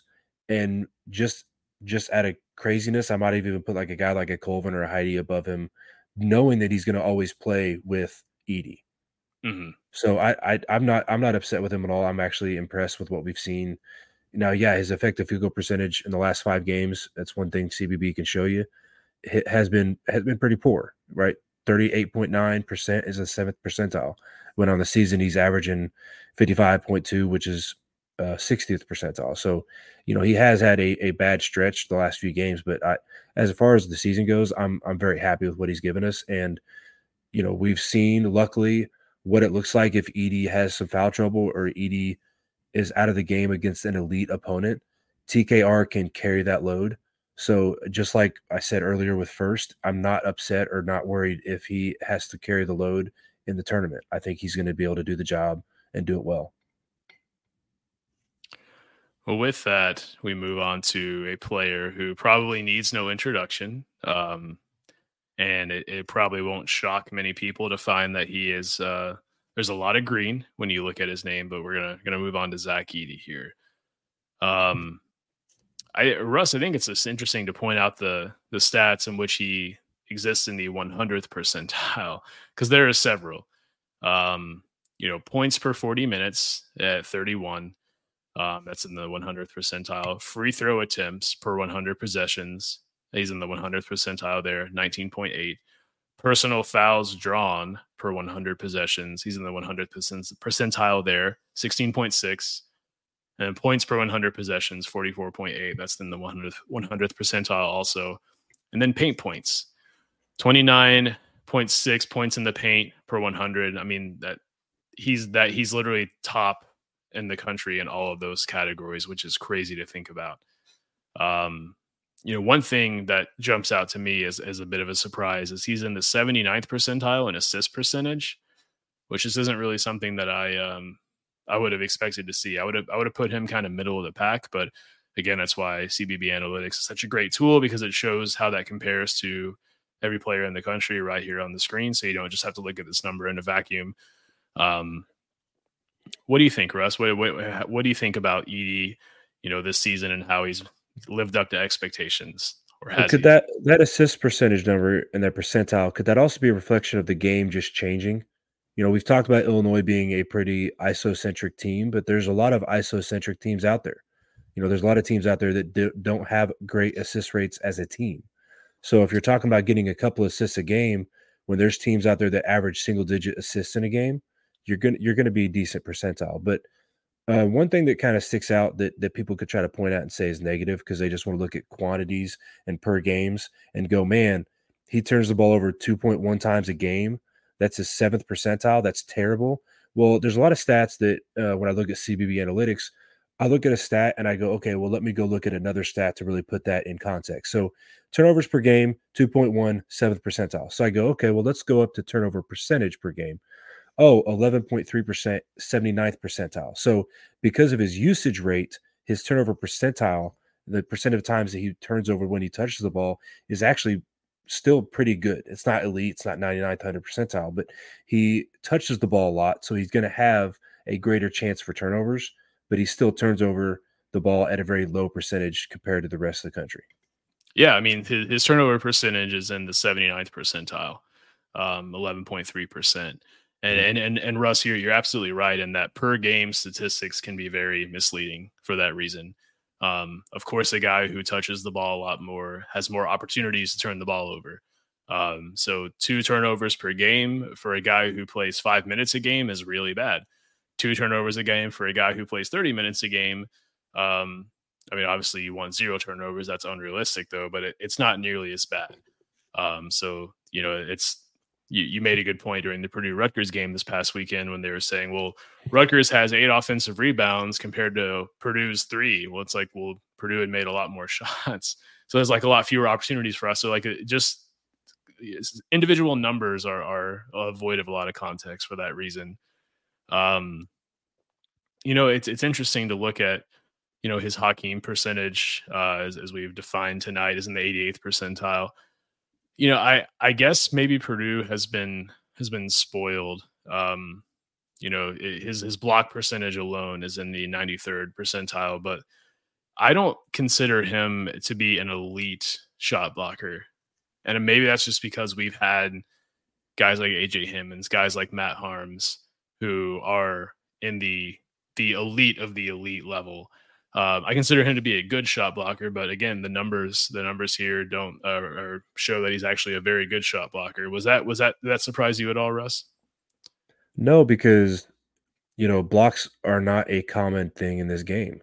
You know, guys aren't wanting to foul. The guys aren't wanting to foul out, and you know when you get two or three blocks a game, you're going to be pretty high up there percentage wise. So you know, I, I think the Hakeem percentage didn't really even fair because he's in the sixth percentile in steals per game. So, yep. You know, to try to bring in steals to the equation, it, it kind of just lowers his numbers. But, you know, he's a guy that he is very smart defensively. That's something he talked about last year as well. That that's I think a big change in his game was learning not how to how to not foul. Right, Painter talks about when he came in to Purdue, he couldn't stop elbowing dudes in the head. He couldn't he couldn't stay on the floor because he couldn't stop fouling. You know, this year especially and last year even he he doesn't play aggressively on defense, so that's where maybe you could be surprised that he has the number of blocks that he has.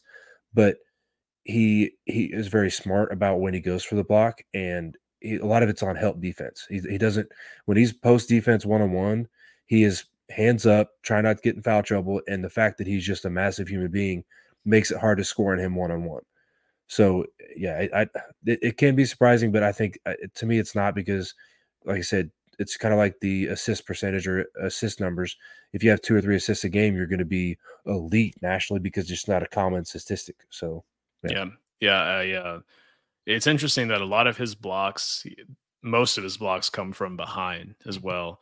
Um, I can think about a play in this past game against Rutgers where um, I forget the name of the player who it was, but um, tried to isolate Edey like got got Edey to switch onto him, and he and he called everyone off and and to try to take him straight to the basket. And Edey like looked like purposely let him go by him, and he went for the guy went for the layup, and he just smacked it like into the fifth row. Um, and I, th- I thought that was pretty funny. I mean, uh, I think it was a sophomore, the guy who who tried to drive in on him, but Um, you know, most of his blocks come from behind, and that's why you know people who complain, well, he, you know, he he commits more foul. He he really doesn't.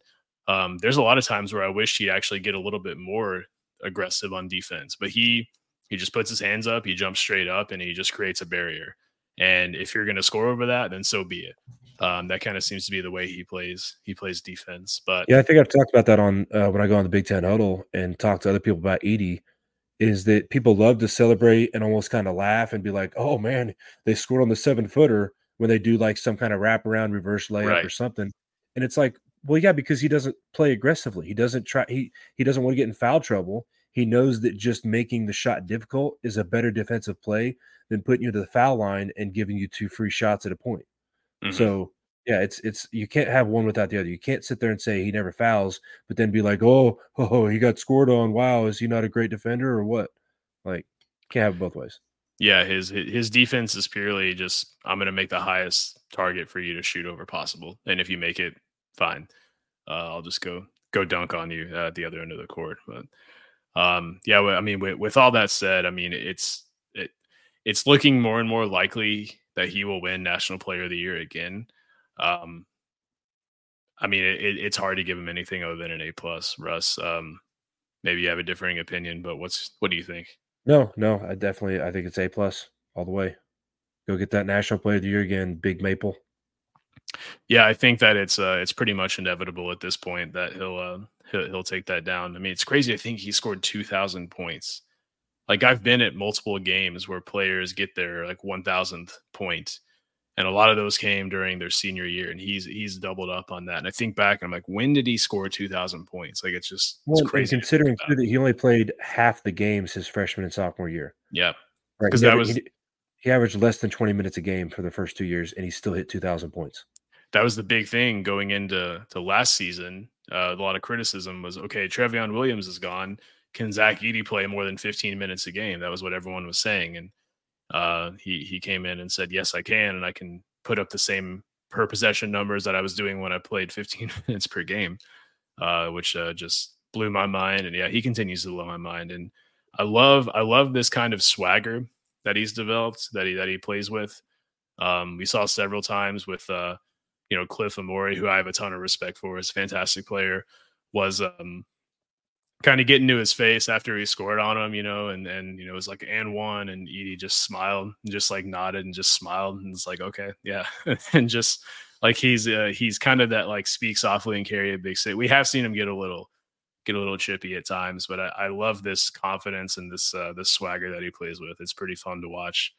Um, he's uh, he he doesn't seem to let uh, the hate uh, get to him. He's definitely the most hated player in college basketball. It seems like like like it's amazing to hear other fan bases cheer when they win the opening tip. I mean, it's crazy. It's like you think they just like had a crazy lob dunk when they win the opening tip against Zach. It's um, but in order, in it, you're not you're not at that point unless you're doing something right.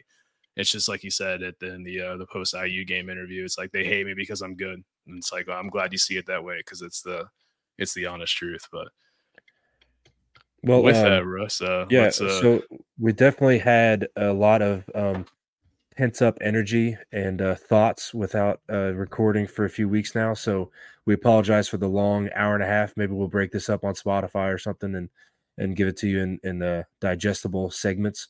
But uh, the one thing I want to kind of end on here is, and we we don't even get into football. We're just talking about basketball. But what what your views are, kind of on the season um, I'd say on the program as a whole, but really just on the season. And and one thing that I would say is, I know it's a very cliche th- cliche thing to say, and I've heard it a lot, especially even beginning of the season when I'm like, we're three four games in and you're already saying things like this. Like, give it give it half the season before you say something like this. But I think that we have a different attitude. You kind of mentioned that a little bit with Edey's attitude there.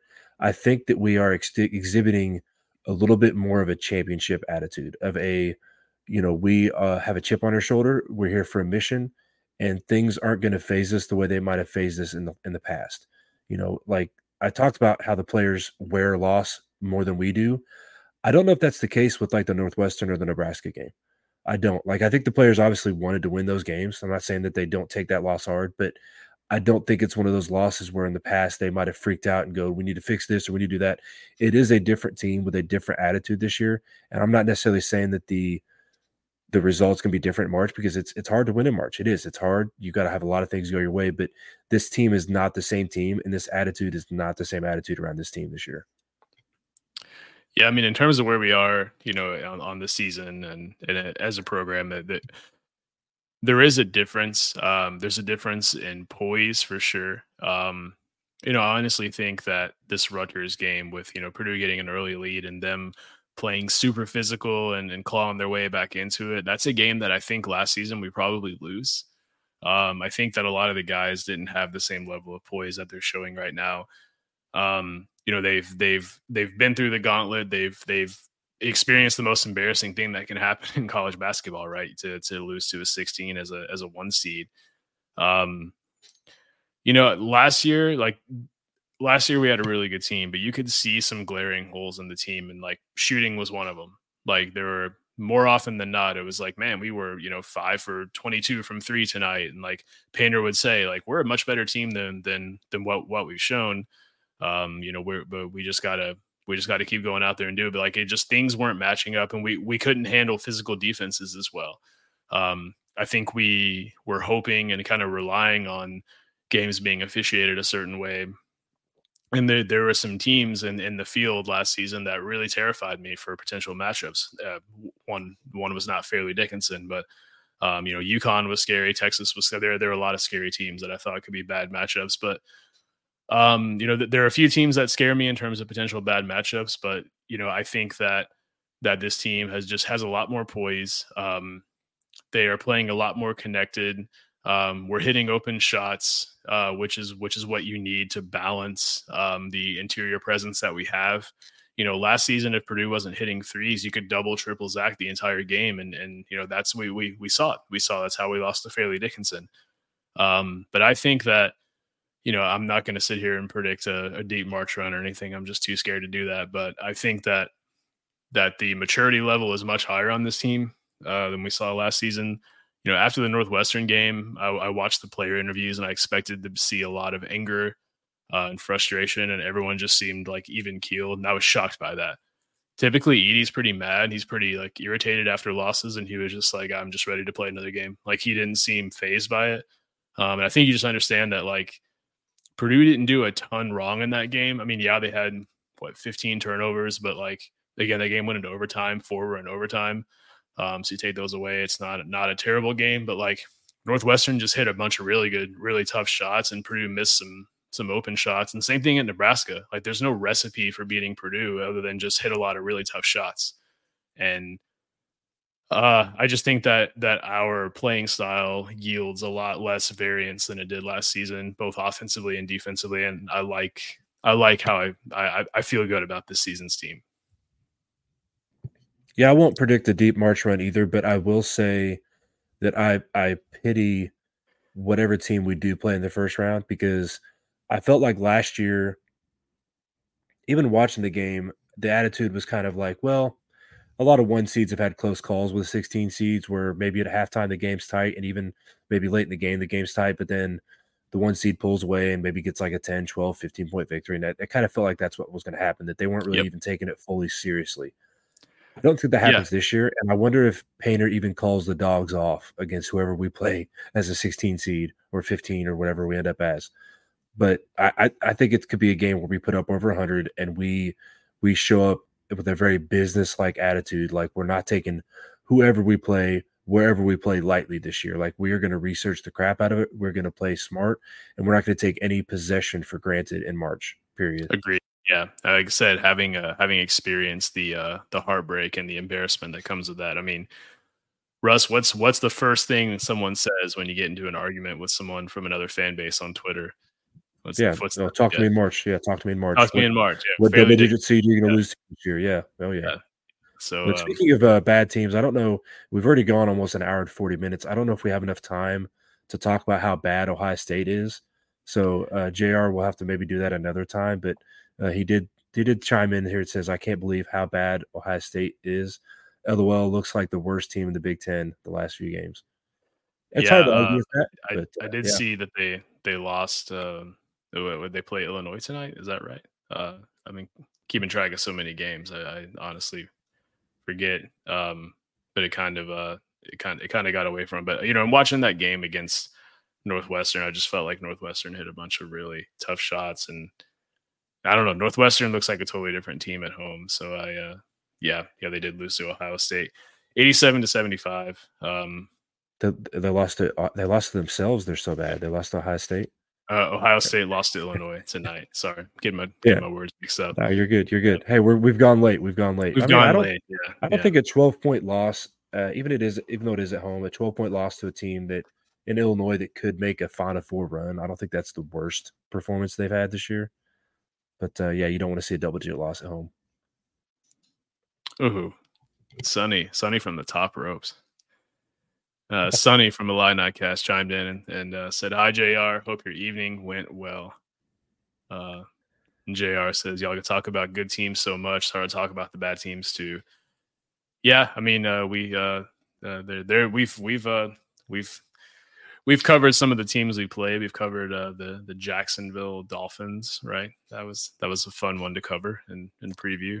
Yeah, yeah. W- one cool thing that came from you know our time at Big Banter and and even continue due to the huddle is you start to look at a lot of the teams and you look at a lot of things that other programs go through, and it makes you put a lot of things in perspective.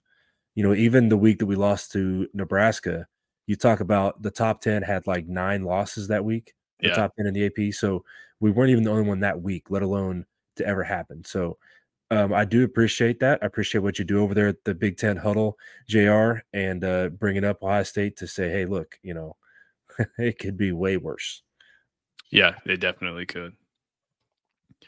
But uh, you got anything else, Russ, Frank? Go ahead. No, I say we go ahead and wrap it. We've uh, we've kept everyone for for an hour and forty minutes. Maybe maybe this does become two episodes, or maybe we just put a warning at the beginning. But um, thank yeah, you all for yeah. tuning in. It's been a while, like like Russ said, uh, we've all been dealing with uh, with with some change and some uh, some things uh, going on internally that we're we're still uh, still sorting out and working through. But all good things, good good things are gonna gonna come. Stay tuned uh, for some some announcements here in the big in the near future.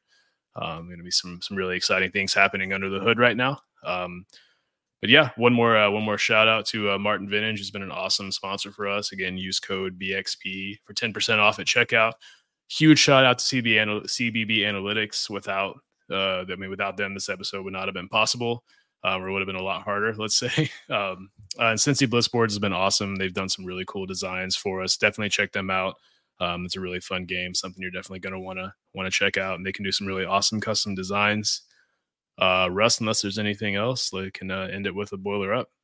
Yeah, well, also check out the hockey show tomorrow night. Yes, uh, I don't yes. know if it'll come out tomorrow night, but we'll have that interview and then uh, this Sunday, I'll be going on the Big Ten show with uh, our guy Sonny, who's in the comments there, to talk about the state of Purdue sports. And so, if you have any thoughts and you want to at Boiler Express or at BXP underscore Russ, give me your thoughts on on how you feel about Purdue sports, how you feel about the basketball program, and how you feel about going into March, how you feel about what Walters did in his first year. Uh, you know, give me your thoughts and let me know how you feel. But that's all I got. All right, we'll boiler up. Thanks, everyone. Yes, sir. Boiler up.